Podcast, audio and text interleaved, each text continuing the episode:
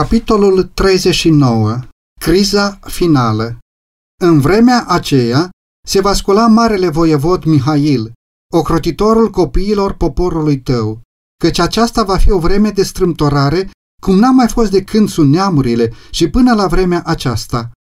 Dar, în vremea aceea, poporul tău va fi mântuit, și anume, oricine va fi găsit scris în carte, Daniel 12 cu 1. După ce mesajul îngerului al treilea se încheie, Harul nu mai mijlocește pentru locuitorii vinovați ai pământului. Trimișii lui Dumnezeu și-au îndeplinit misiunea. Au primit ploaia târzie, înviorarea care vine de la Domnul și sunt pregătiți pentru ceasul încercării care îi așteaptă. Deuteronomul 11 cu 14, faptele 3 cu 19. Îngerii se grăbesc în toate direcțiile în ceruri. Unul dintre îngeri, întorcându-se de pe pământ, anunță că și-a încheiat misiunea. Testul final a venit asupra lumii și toți cei care s-au dovedit devotați principiilor divine au primit pecetea Dumnezeului celui viu. Apocalipsa 7 cu 2. Atunci Isus își încetează activitatea de mijlocire în sanctuar. El își ridică mâinile și spune cu voce puternică, S-a isprăvit. Toți îngerii își scot coroanele când el anunță solemn. Cine este nedrept să fie nedrept și mai departe. Cine este intinat să se intineze și mai departe. Cine este fără prihană să trăiască și mai departe fără prihană. Cine este sfânt să se sfințească și mai departe. Apocalipsa 21 cu 6 și 22 cu 11 În dreptul fiecărui caz s-a hotărât. Viața sau moartea, Hristos a făcut ispășire pentru credincioșii săi și le-a șters păcatele. Numărul supușilor săi s-a completat, iar domnia, stăpânirea și puterea tuturor împărățiilor care sunt pretutindeni sub ceruri sunt pregătite pentru a le fi date moștenitorilor mântuirii și Isus va domni ca împărat al împăraților și domn al domnilor. Când el iese din sanctuar, Întunericul îi acoperă pe locuitorii pământului. În acel timp înfricoșător, cei neprihăniți trebuie să trăiască fără mijlocitor înaintea unui Dumnezeu sfânt. Limitele impuse celor răi sunt ridicate, iar satana are controlul total asupra celor care au rămas până la urmă nepocăiți. Îndelunga răbdare a lui Dumnezeu s-a sfârșit. Lumea i-a respins harul, i-a disprețuit iubirea și i-a călcat în picioare legea. Cei răi au trecut limita timpului lor de probă. Duhul lui Dumnezeu căruia i s-au împotrivit continuu a fost în cele din urmă retras. Neprotejați de harul divin, ei nu au nicio apărare în fața celui rău. Satana îi va arunca atunci pe locuitorii pământului într-o ultimă și mare perioadă de criză. Când îngerii lui Dumnezeu încetează să mai țină în frâu vânturile aprige ale patimii omenești, toate elementele de luptă se vor dezlănțui. Întreaga lume va fi cuprinsă de un dezastru mai teribil decât cel care a venit peste Ierusalimul din vechime. Un singur înger i-a omorât pe toți primii născuți ai egiptenilor și a umplut țara de jale. Când David a păcătuit împotriva lui Dumnezeu prin numărarea poporului, un singur înger a adus la îndeplinire acea cumplită distrugere prin care i-a fost pedepsit păcatul. Aceeași putere de distrugere exercitată de îngerii sfinți atunci când poruncește Dumnezeu, va fi exercitată de îngerii răi atunci când tot el va permite acest lucru. În prezent, există forțe gata pregătite care așteaptă doar permisiunea divină să răspândească dezastrul pretutindeni. Cei care respectă legea lui Dumnezeu sunt acuzați că au atras aceste pedepse asupra lumii și sunt considerați cauza calamităților teribile ale naturei, cauza luptei și a vărsării de sânge dintre oameni, care au umplut pământul de nenorocire. Puterea care a însoțit ultima avertizare îi înfurie pe cei răi, Mânia lor se aprinde împotriva tuturor celora care au acceptat mesajul, iar satana va provoca și mai mult spiritul de ură și de persecuție. Când prezența lui Dumnezeu a fost retrasă în cele din urmă din dreptul națiunii iudaice, preoții și poporul n-au știut nimic. Deși erau sub stăpânirea lui satana și erau mânați de patimile cele mai îngrozitoare și mai dăunătoare, ei încă se considerau aleșii lui Dumnezeu. Slujba la templu continua. Jerfele erau aduse pe altarele lui profanate și zilnic era invocată binecuvântarea divină asupra unui popor vinovat de sângele scumpului fiu al lui Dumnezeu, poporul care acum căuta să-i ucidă pe slujitorii și pe apostolii săi. În același fel, locuitorii pământului nu vor ști când se va pronunța sentința irevocabilă în sanctuarul ceresc și când soarta lumii va fi decisă pentru totdeauna. Formele religioase vor fi continuate de un popor căruia i-a fost retras în final Duhul lui Dumnezeu. Zelul satanic pe care prințul răului îl va însufla oamenilor în vederea împlinirii planurilor lui malefice se va asemăna cu zelul pentru Dumnezeu. Pentru că sabatul va deveni punctul special de dispută în lumea creștină, iar autoritățile religioase și civile se vor uni să impună păzirea duminicii, refuzul persistent al unei mici minorități de a se supune cerinței generale va face din ea obiectul repulsiei universale. Se va susține că puținii oameni care se opun unei instituții ai bisericii și unei legi a statului nu mai trebuie tolerați, că este mai bine ca ei să sufere decât ca țări întregi să fie aruncate în anarhie și confuzie. Același argument a fost adus acum 20 de secole împotriva lui Hristos de către mai mari poporului.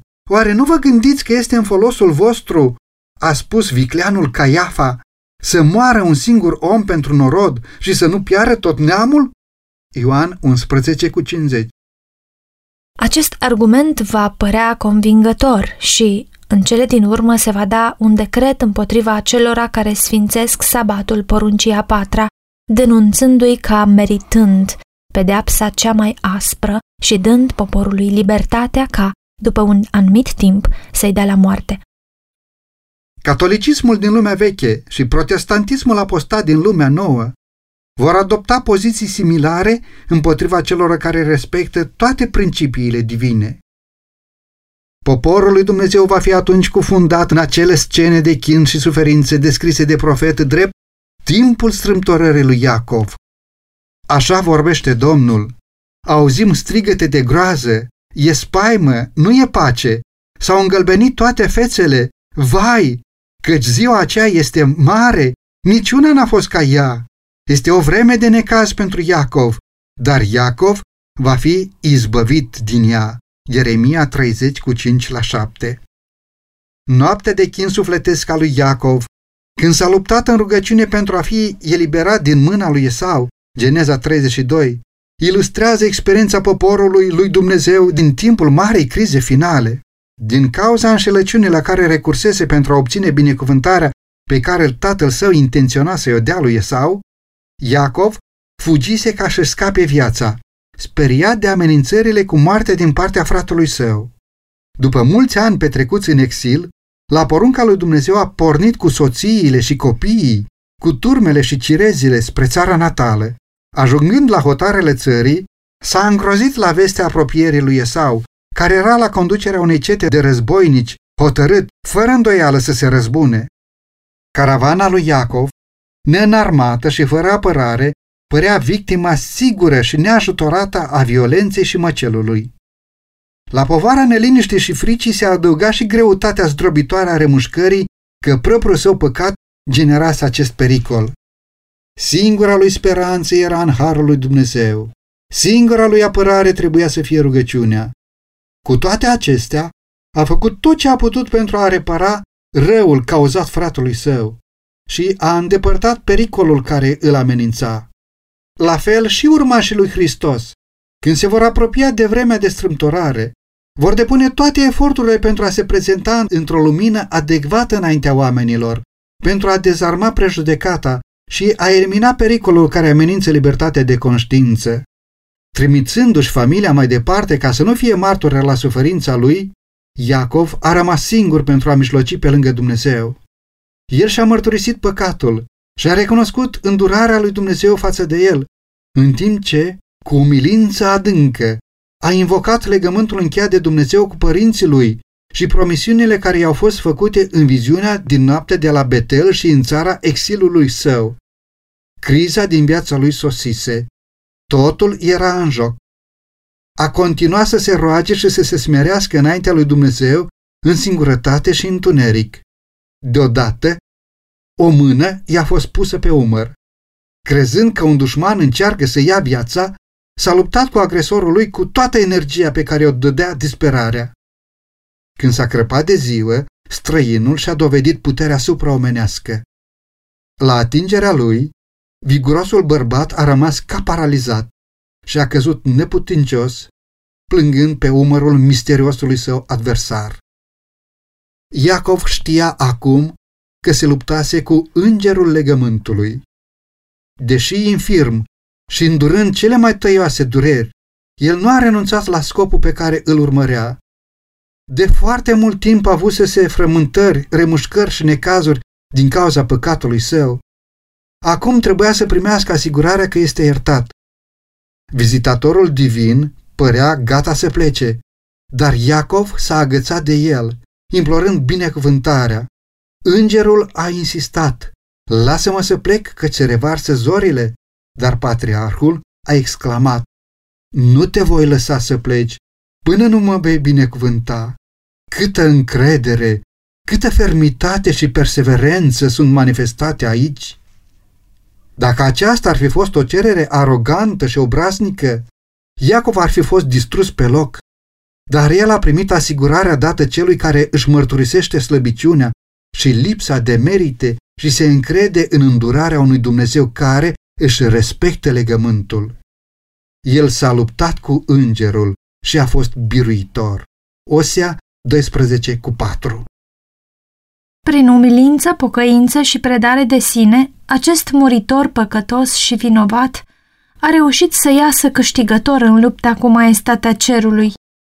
S-a prins cu putere tremurândă de promisiunile lui Dumnezeu și inima iubirii infinite n-a putut să refuze cererea păcătosului.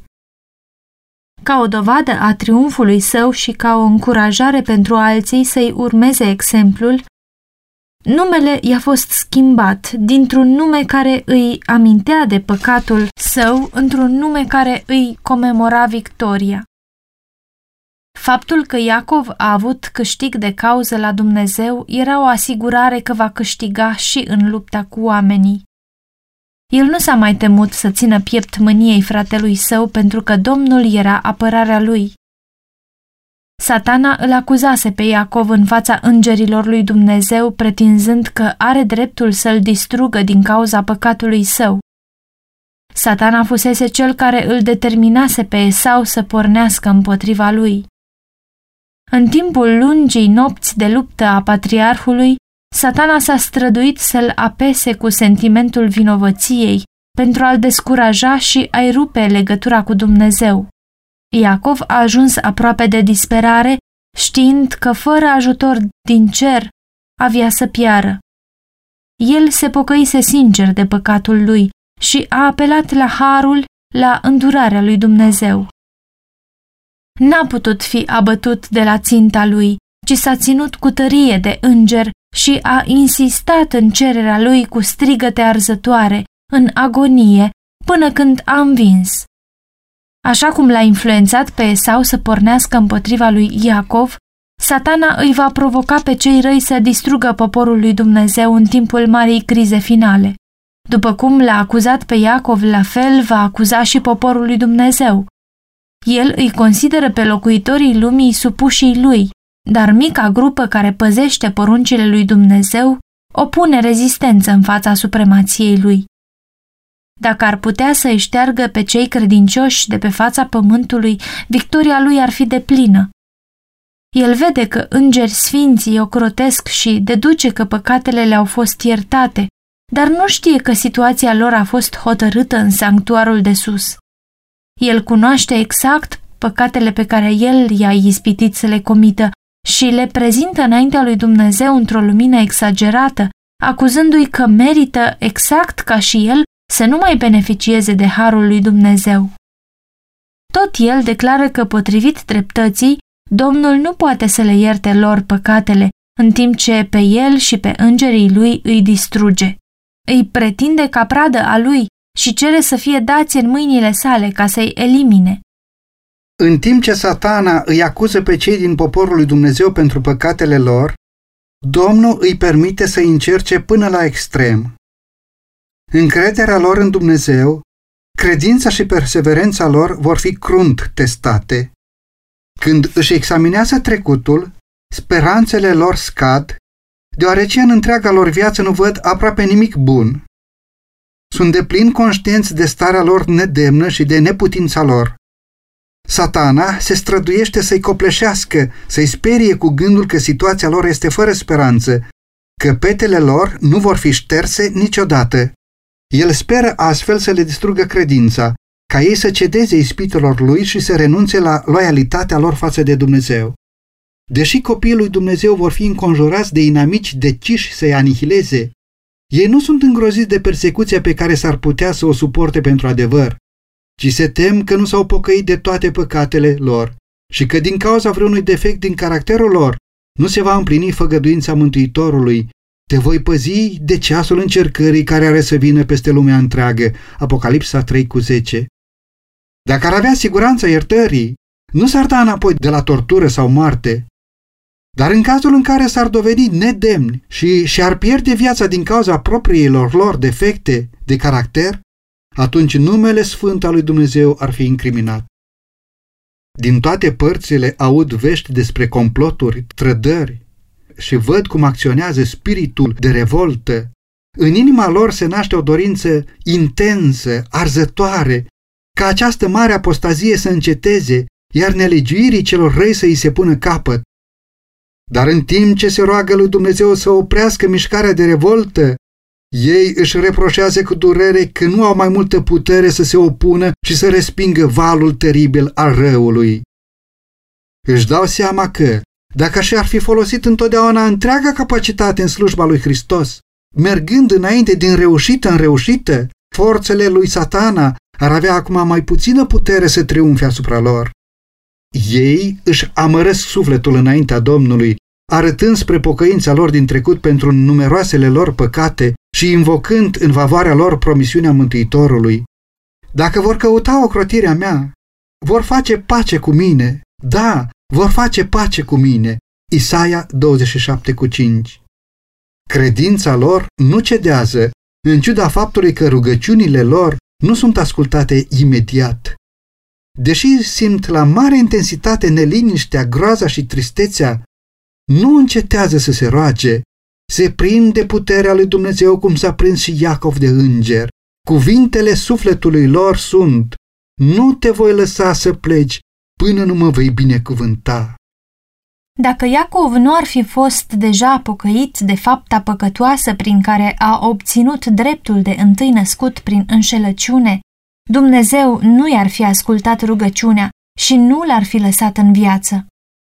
În același fel, în vremea de strâmtorare, în marea criză finală, dacă ar mai avea păcate nemărturisite care să le vină în minte în timp ce sunt torturați de teamă și chin, cei din poporul lui Dumnezeu ar fi copleșiți. Disperarea le-ar reteza credința și n-ar mai avea curaj să se roage la Dumnezeu pentru eliberare. Deși au un profund sentiment că nu sunt adecvați pentru cer, ei nu au păcate ascunse pe care să le scoate la iveală. Păcatele lor au mers înainte la judecată și au fost șterse, iar ei nu le mai pot aduce în discuție. Satana îi face pe mulți să creadă că Dumnezeu va trece cu vederea lipsa lor de cinste în lucrurile mici ale vieții, dar după cum a procedat cu Iacov, Domnul arată că el nu va aproba și nu va tolera în niciun fel păcatul. Toți cei care încearcă să-și scuze sau să-și ascundă păcatele, lăsându-le în felul acesta neșterse din cărțile din cer, nemărturisite și neiertate, vor fi învinși de satana. Cu cât profesia lor este mai onorabilă și cu cât poziția pe care o dețin este mai înaltă, cu atât mai jalnică este starea lor în fața lui Dumnezeu și cu atât mai sigur este triumful marelui lor adversar. Cei care amână pregătirea pentru ziua lui Dumnezeu nu vor putea dobândi nici în timpul crizei finale, nici după aceea. Cazul tuturor acestora este fără speranță. Creștinii doar cu numele, care vor rămâne nepregătiți până la acel ultim conflict înfricoșător, în disperarea lor își vor mărturisi păcatele în cuvinte care exprimă un cumplit chin sufletesc, în timp ce nelegiuiții vor jubila de situația lor tragică. Aceste mărturisiri au același caracter cu mărturisirea lui Esau sau al lui Iuda. Cei care le fac deplâng urmările păcatului, dar nu și vinovăția lui. Ei nu simt o remușcare adevărată, nici scârbă de păcat. Își recunosc păcatul de teama pedepsei, dar ca și faraonul din timpul lui Moise, ar continua să sfideze cerul dacă pedepsele nu s-ar mai manifesta. Experiența lui Iacov este în același timp o asigurare că Dumnezeu nu-i va respinge pe cei care au fost păcăliți, ispitiți și duși în păcat, dar care s-au întors la el cu o pocăință adevărată. În timp ce satana caută să-i distrugă pe acești oameni, Dumnezeu îi va trimite pe îngerii lui să-i încurajeze, să-i protejeze în timp de pericol. Asalturile lui satana sunt furioase și hotărâte, amăgirile lui sunt teribile, dar ochiul Domnului este asupra copiilor săi și urechea lui le aude strigătele. Suferința lor este mare, flăcările cuptorului par gata să-i mistuie, dar maestrul topitor îi va scoate ca aurul purificat în foc. Iubirea lui Dumnezeu pentru copiii săi, în timpul cele mai aspre încercări a lor, este tot la fel de puternică și de delicată ca în zilele celei mai înfloritoare prosperități, dar este necesar ca ei să fie puși în cuptorul de foc. Ceea ce este pământesc în ei trebuie să fie ars, astfel încât chipul lui Hristos să poată fi reflectat perfect.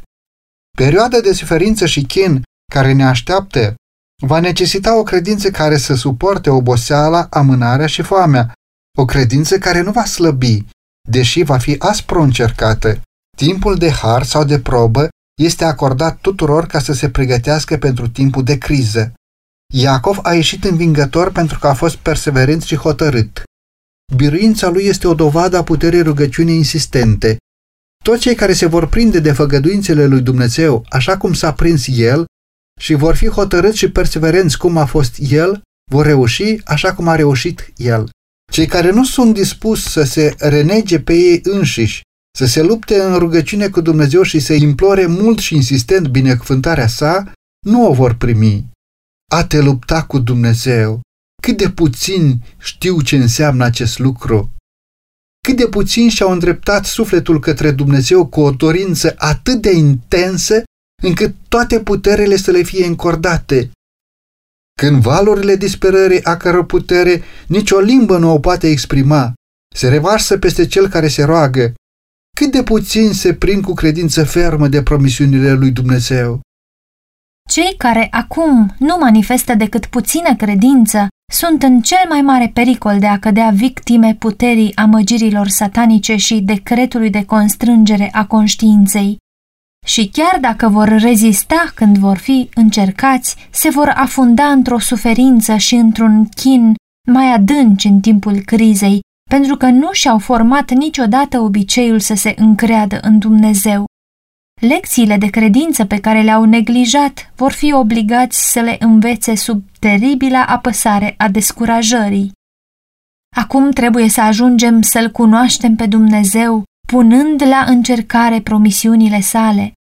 Îngerii înregistrează orice rugăciune arzătoare și sinceră.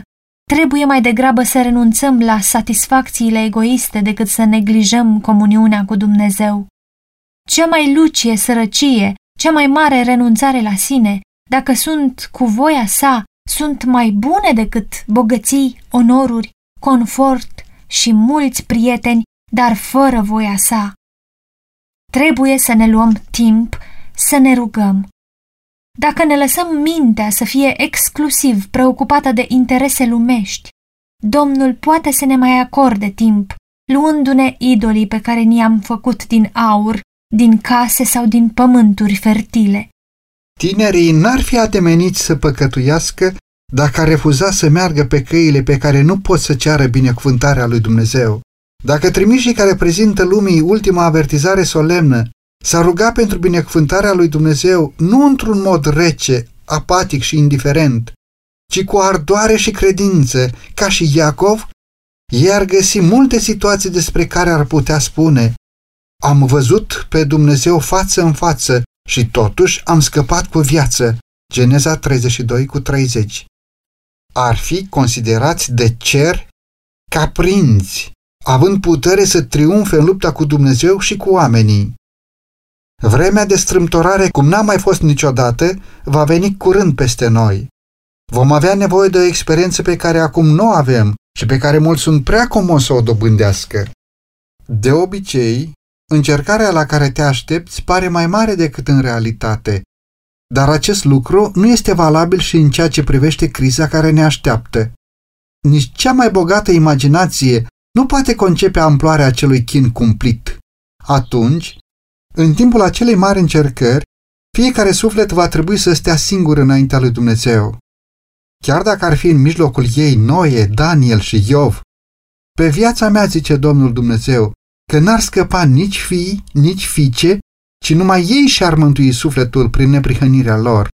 Ezechiel 14 cu 20 Acum, în timp ce Isus, ca mare preot al nostru, face ispășire pentru noi, trebuie să încercăm să devenim desăvârșiți în El. Mântuitorul nostru n-a putut fi determinat să cedeze puterii ispitei nici măcar printr-un gând. Satana găsește în inimile omenești câte un loc pe unde poate să intre. O anumită dorință păcătoasă este nutrită și prin intermediul ei ispitele lui pot să-și manifeste puterea. Hristos a declarat despre sine. Vine stăpânitorul lumii acesteia. El n-are nimic în mine, Ioan 14 cu 30. Satana n-a putut găsi nimic în Fiul lui Dumnezeu care să-i ofere posibilitatea să câștige confruntarea. El păzise poruncile tatălui său și în el nu era niciun păcat pe care satana să-l fi putut folosi în avantajul lui. Aceasta este starea în care trebuie să fie găsiți cei care vor rezista în timpul crizei viitoare. Încă de pe acum, trebuie să ne despărțim de păcat prin credința în sângele ispăcitor al lui Hristos. Mântuitorul nostru drag ne invită să ne alăturăm Lui, să unim slăbiciunea noastră cu tăria Lui, neștiința noastră cu înțelepciunea Lui, nevrednicia noastră cu meritele Lui. Providența lui Dumnezeu este școala în care trebuie să învățăm blândețea și smerenia lui Isus. Domnul ne pune mereu înainte nu calea pe care am alege-o noi, care pare mai ușoară și mai plăcută, ci adevăratele ținte ale vieții. Depinde de noi dacă vom coopera sau nu cu mijloacele pe care le folosește cerul în procesul de formare a caracterului nostru după modelul divin. Nimeni nu poate neglija sau amâna acest proces decât cu riscul de a-și pune sufletul în pericol. Apostolul Ioan a auzit în viziune o voce din cer exclamând, Vai de voi, pământ și mare, căci diavolul s-a pogorât la voi cuprins de o mânie mare, fiindcă știe că are puțină vreme. Apocalipsa 12 cu 12 Teribile sunt scenele care provoacă această exclamație din partea vocii cerești. Mânia lui satana crește pe măsură ce timpul îi se scurtează, iar amăgirea și distrugerea pe care le produce vor atinge apogeul în perioada de criză. Ca dovadă a puterii demonilor de a face minuni, vor avea loc scene supranaturale cu tremurătoare. Spirite de demoni vor merge la conducătorii pământului și la întreaga lume ca să le consolideze poziția în amăgire și să-i îndemne să se alieze cu satana în ultima lui luptă contra guvernării cerului. Prin aceste mijloace vor fi păcăliți atât conducătorii cât și cei care îi urmează. Vor apărea oameni care vor pretinde că sunt însuși Hristos și vor revendica titlul și închinarea care îi aparțin răscumpărătorului lumii. Vor face minuni uimitoare de vindecare și vor pretinde că au descoperiri din cer care vor contrazice dovezile scripturilor. Ca punct culminant în marea dramă de amăgire, satana însuși se va da drept Hristos. Biserica a declarat mult timp că așteaptă venirea Mântuitorului ca împlinire a speranțelor ei. Acum, marele amăgitor va face să pare că Hristos a și venit. În diferite părți ale globului, satana se va prezenta înaintea omenirii ca o ființă maiostoasă, de o strălucire orbitoare, care va semăna cu descrierea făcută Fiului lui Dumnezeu de către Ioan în Apocalipsa, Apocalipsa 1 cu 13 la 15. Gloria care îl va învălui nu va fi întrecută de nimic din ce au văzut vreodată ochii muritorilor. Atmosfera va răsuna de strigătul de triumf. A venit Hristos! A venit Hristos! Oamenii se vor pleca în adorare înaintea lui, în timp ce el își va ridica mâinile și le va adresa o binecuvântare, așa cum îi binecuvânta Hristos pe ucenicii săi când era pe pământ. Vocea lui va fi plăcută, liniștită și melodioasă. Cu un ton blând și plin de compasiune, va prezenta o parte din adevărurile cerești pline de har pe care le rostea Mântuitorul. Îi va vindeca pe bolnav și apoi, în rolul asumat al lui Hristos, va pretinde că a schimbat sabatul în duminică și le poruncește tuturor să sfințească ziua pe care el a binecuvântat-o. Va declara că aceia care se încăpățânează să păzească ziua șaptea comit o blasfemie la adresa lui, deoarece refuză să asculte de îngerii trimiși la ei cu lumină și adevăr. Aceasta va fi amăgirea cea mai puternică, aproape convingătoare. Ca și samaritenii care au fost amăgiți de Simon Magul, masele, de la cel mai mic până la cel mai mare, vor da atenție acestor vrăjitorii exclamând Aceasta este puterea cea mare a lui Dumnezeu. Faptele 8 cu 10 Dar poporul lui Dumnezeu nu va fi indus în eroare. Învățăturile acestui fals Hristos nu sunt în acord cu scripturile. Binecuvântarea lui va fi rostită pentru închinătorii la fiară și la chipul ei, exact acea categorie de oameni peste care Biblia declară că se va revărsa mânia neamestecată a lui Dumnezeu. În plus, lui satana nu-i va fi permis să contrafacă modul în care va veni Hristos. Mântuitorul și-a avertizat poporul în legătură cu amăgirea privind acest eveniment și a precizat clar cum va veni a doua oară. Se vor scula Hristos mincinoși și proroci mincinoși și vor face semne mari și minuni, până acolo încât să înșele dacă va fi cu putință chiar și pe cei aleși. Deci, dacă vă vor zice, iată-l în pustie, să nu vă duceți acolo, iată-l în odăițe ascunse, să nu credeți, căci cum iese fulgerul de la răsărit și se vede până la apus, așa va fi și venirea fiului omului. Matei 24 cu 24 la 27, Apocalipsa 1 cu 7 și 1 Tesaloniceni 4 cu 16 și 17. Falsificarea acestei veniri nu este posibilă, ea va fi universal recunoscută și văzută. Numai cercetătorii conștiincioși ai scripturilor care au iubit adevărul vor fi feriți de această puternică amăgire ce va curceri lumea. Prin mărturia Bibliei, aceștia îl vor identifica pe amăgitorul deghizat. În dreptul tuturor va veni vremea punerii la probă. Creștinul autentic va ieși în evidență ca urmare a selecției făcute în virtutea acestei ispite.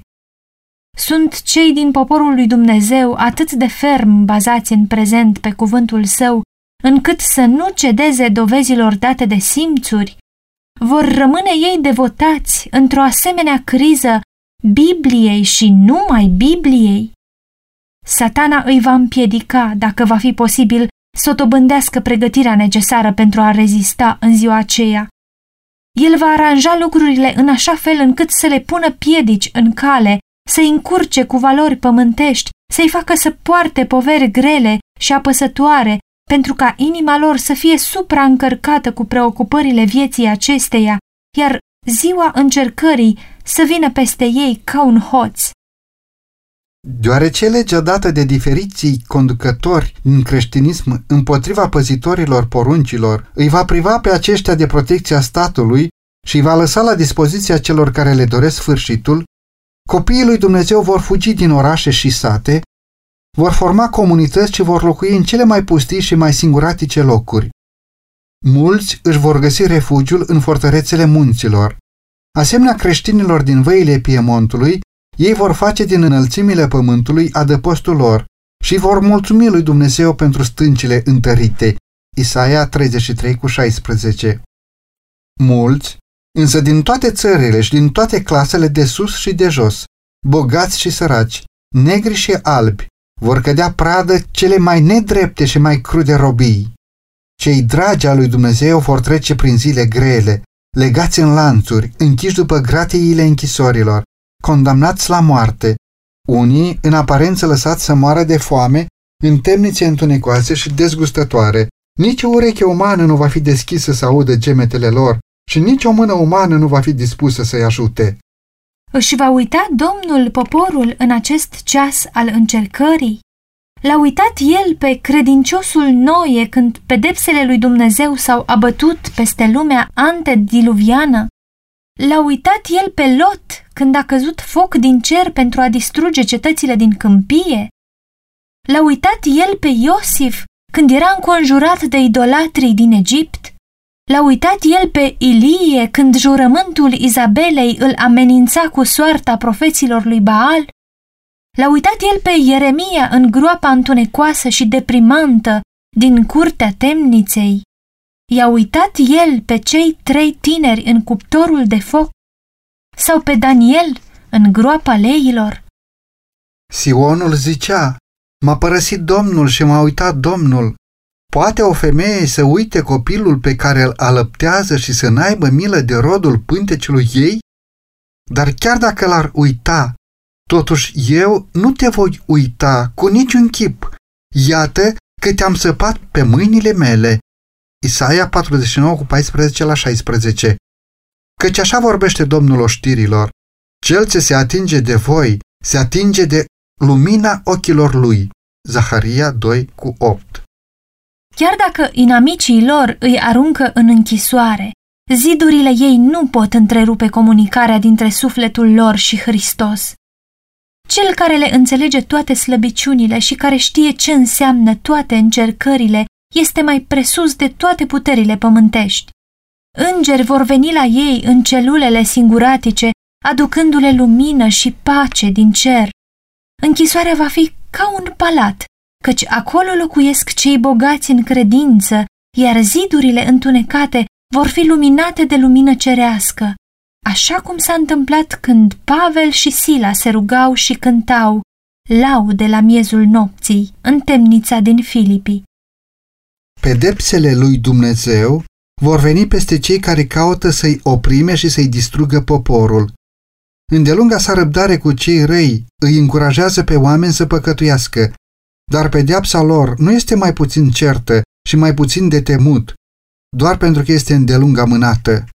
Căci Domnul se va scula ca la muntele Perațim și se va mânia ca în Valea Gabaonului, ca să-și facă lucrarea, lucrarea lui ciudată, ca să-și împlinească lucrul, lucrul lui nemai auzit. Isaia 28 cu 21 Pentru Dumnezeul nostru milos, pedeapsa este un act ciudat. Pe viața mea, zice Domnul Dumnezeu, că nu doresc moartea păcătosului. Ezechiel 33 cu 11 Domnul Dumnezeu este un Dumnezeu plin de îndurare și milostiv, încet la mânie, plin de bunătate și credincioșie, iartă fără de legea răzvrătirea și păcatul, dar nu socotește pe cel vinovat drept nevinovat. Domnul este îndelung răbdător, dar de o mare tărie și nu lasă nepedepsit pe cel rău. Exodul 34 cu 6 și 7, Naum 1 cu 3. Prin fapte teribile, îndeplinite cu dreptate, el va reabilita autoritatea legii sale călcate în picioare. Severitatea pedepsei care îi așteaptă pe călcătorii legii poate fi dedusă din neplăcere cu care Domnul aduce la îndeplinire judecata. Națiunea față de care el are îndelungă răbdare și pe care nu o va lovi până când nu va fi umplută cupa nelegirii în ochii lui Dumnezeu, acea națiune va bea în cele din urmă cupa mâniei neamestecate cu milă.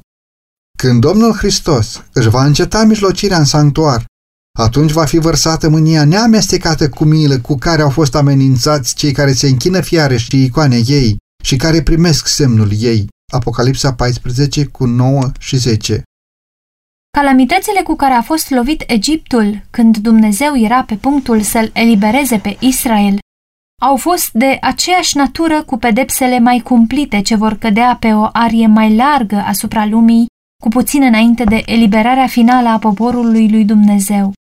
Descriind acele plăgi înspăimântătoare, profetul spune O rană rea și dureroasă i-a lovit pe oamenii care aveau semnul fiarei și care se închinau icoanei ei. Marea s-a făcut sânge, ca sângele unui om mort, și a murit orice făptură vie, chiar și tot ce era în mare. Râurile și izvoarele apelor s-au făcut sânge. Oricât ar fi de teribile aceste suferințe, dreptatea lui Dumnezeu este pe deplin justificată.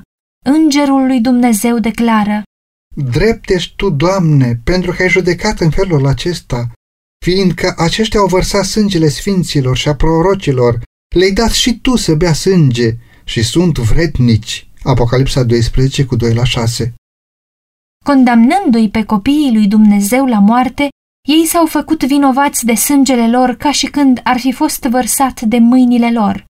În același fel i-a declarat Hristos vinovați pe iudeii din timpul său de tot sângele sfinților care fusese vărsat din zilele lui Abel, deoarece erau stăpâniți de același spirit și căutau să facă același lucru ca ucigașii profeților. În plaga următoare, soarelui îi se dă puterea să dogorească pe oameni cu focul lui. Și oamenii au fost dogorâți de o arșiță mare, Apocalips 16, 8 și 9. Iată cum au descris profeții starea pământului în acea perioadă catastrofală. Pământul este întristat, căci bucatele de pe câmp sunt pierdute, toți pomii de pe câmp s-au uscat și s-a dus bucuria de la copiii oamenilor.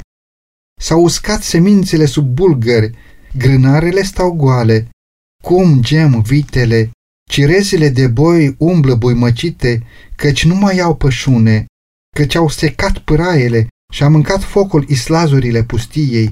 În ziua aceea, cântecele templului se vor preface în gemete, zice Domnul Dumnezeu. Pretutindem vor arunca în tăcere o mulțime de trupuri moarte. Ioel 1 cu 17 la 20, Amos 8 cu 3. Aceste calamități nu au o răspândire generală.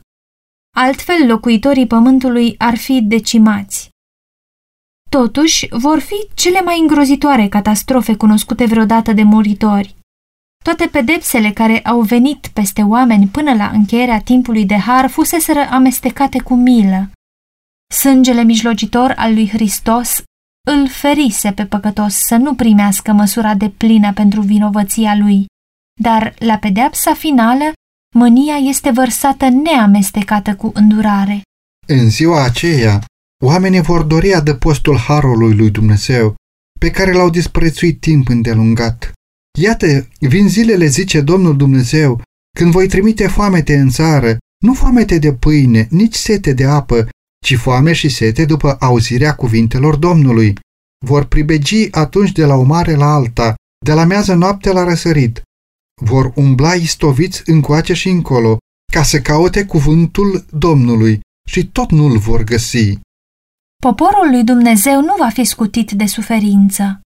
Dar când va fi persecutat și chinuit, când va îndura privațiuni și va suferi de foame, nu va fi lăsat să piară. Dumnezeul care a avut grijă de Ilie nu va trece pe lângă niciunul dintre copiii săi care se sacrifică. Cel care le numără perii din cap va avea grijă de ei și, pe timp de foamete, vor fi săturați. Pe măsură ce nelegiuiții mor de foame și de epidemii, Îngerii îi vor ocroti pe cei drepți și le vor împlini nevoile. Pentru cel ce umblă în neprihănire, promisiunea este Îi se va da pâine și apa nu-i va lipsi. Cei nenorociți și cei lipsiți caută apă și nu este. Li se usucă limba de sete. Eu, Domnul, îi voi asculta. Eu, Dumnezeul lui Israel, nu-i voi părăsi. Isaia 33 cu 15, 16 și 41 cu 17.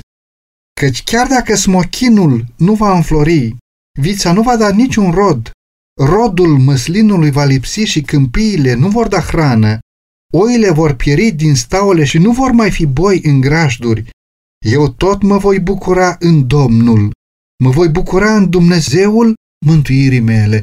Habacuc 3 cu 17 și 18 Domnul este păziturul tău. Domnul este umbra ta pe mâna ta cea dreaptă. De aceea nu te va bate soarele ziua, nici luna noaptea. Domnul te va păzi de orice rău. Îți va păzi sufletul. Da, el te scapă de lațul vânătorului, de ciumă și de pustiirile ei. El te va acoperi cu penele lui și te va ascunde sub aripile lui, căci scut și pavăză este credincioșia lui. Nu trebuie să te temi nici de groaza din timpul nopții, nici de săgeata care zboară ziua, nici de ciuma care umblă în întuneric, nici de molima care bântuie ziua în amiaza mare. O mie să cadă alături de tine și zece mii la dreapta ta, dar de tine nu se va apropia. Doar vei privi cu ochii și vei vedea răsplătirea celor răi, pentru că zici, Domnul este locul meu de adăpost și faci din cel prea înalt turnul tău de scăpare, de aceea nicio nenorocire nu te va ajunge, nici o urgie nu se va apropia de cortul tău. Psalmii 121 cu 5 la 7, 91 cu 3 la 10. Din punct de vedere omenesc, se va părea că cei din poporul lui Dumnezeu vor fi nevoiți în scurt timp să-și sigileze mărturia cu sânge, așa cum au făcut martirii dinaintea lor. Ei înșiși vor începe să se teamă că Domnul i-a lăsat să cadă în mâna dușmanilor lor. Zi și noapte ei strigă către Dumnezeu pentru eliberare. Cei răi jubilează și se aude strigătul batjocoritor. Unde este acum credința voastră? De ce nu vă salvează Dumnezeu din mâinile noastre dacă sunteți într-adevăr poporul său? Dar cei care așteaptă își amintesc de Isus murind pe crucea de pe calvar, de mai mari preoților și de conducători strigând în bătaie de joc, pe alții a mântuit, iar pe sine nu se poate mântui. Dacă este el împăratul lui Israel, să se pogoare acum de pe cruce și vom crede în el. Matei 27 cu 42 Toți se luptă cu Dumnezeu asemenea lui Iacov. Înfățișarea lor exprimă lupta pe care o duc în ei înșiși. Paloarea se poate observa pe toate fețele, dar ei nu încetează să se roage ferbinte. Dacă ar putea privi cu ochi cerești, oamenii ar observa grupuri de îngeri care excelează în putere stând în jurul acelora care au păzit cuvântul răbdării lui Hristos. Cu o grijă plină de compasiune, acești îngeri au fost martorii chinului lor și le-au auzit rugăciunile. Acum așteaptă cuvântul comandantului lor ca să-i smulgă pe cei credincioși din mijlocul pericolului. Dar trebuie să mai aștepte puțin. Poporul lui Dumnezeu trebuie să bea paharul ca să fie botezat cu botezul. Această amânare, în sine atât de dureroasă pentru ei, este cel mai bun răspuns la cererile lor.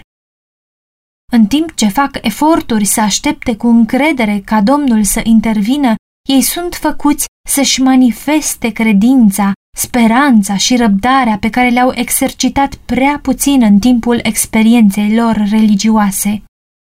Totuși, datorită celor aleși, perioada aceea de criză, vremea de strâmtorare va fi scurtată.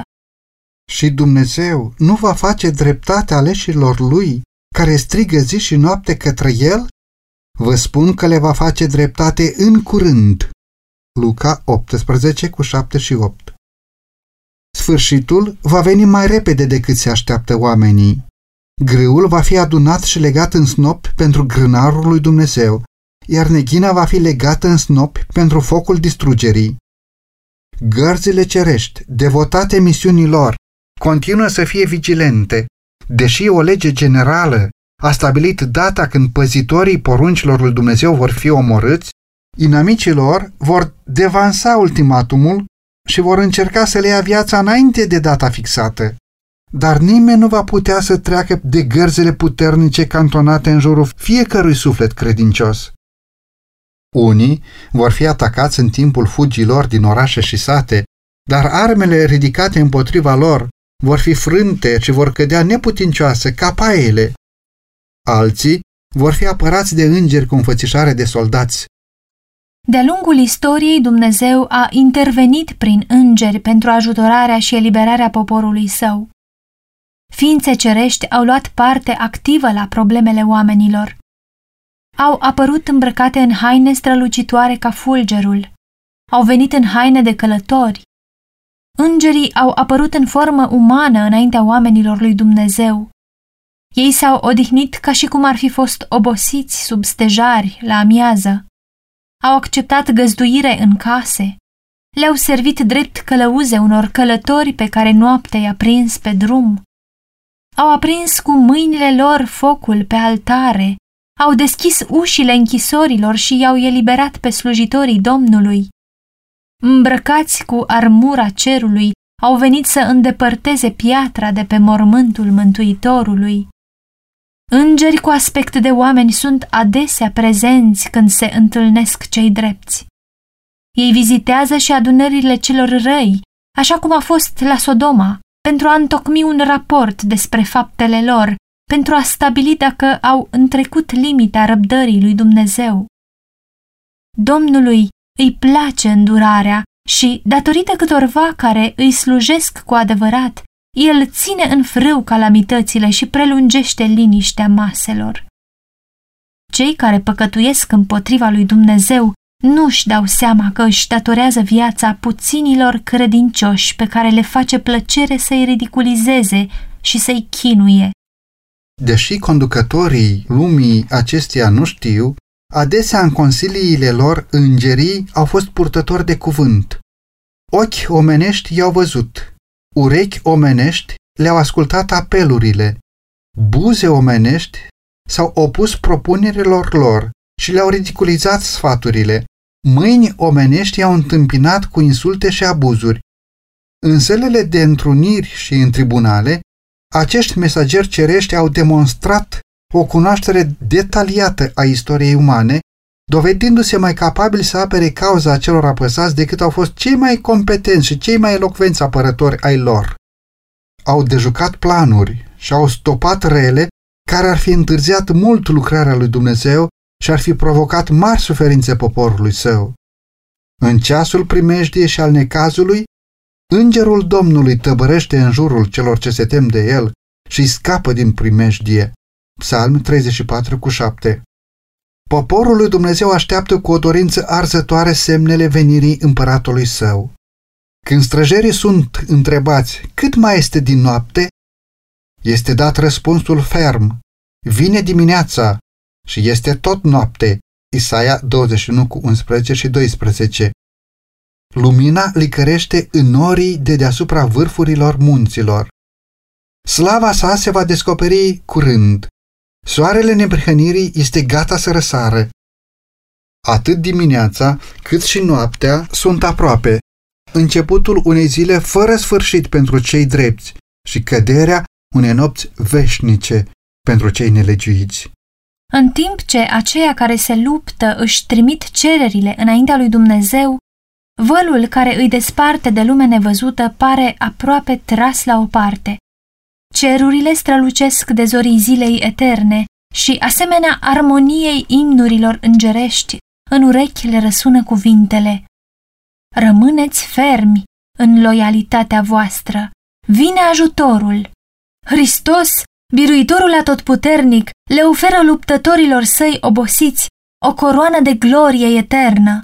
Vocea lui se aude prin porțile întredeschise. Iată, eu sunt cu voi, nu vă temeți, știu toate durerile voastre, am purtat suferințele voastre.